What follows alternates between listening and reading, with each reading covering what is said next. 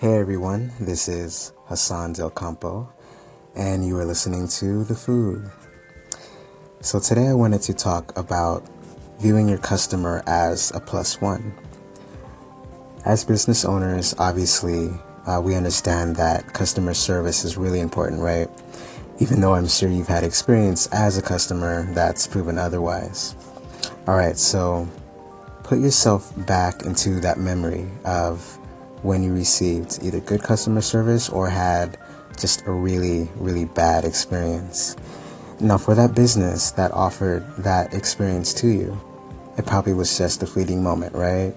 You came in, you, you ordered your coffee, and you left, and so on. But the interesting thing is that even though businesses treat customer service as this momentary instance, there really is an afterlife of that experience that continues to live on.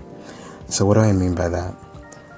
What I mean is that every impression, every experience you leave with your customer doesn't necessarily end when they leave the coffee shop.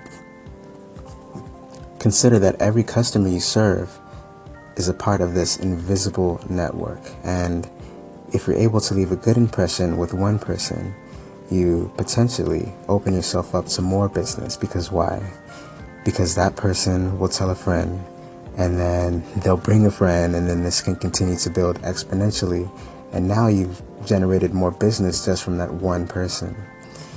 This is why they say most successful businesses thrive on referrals of some sort because they've made the reputation of providing a good product and good customer service their billboard.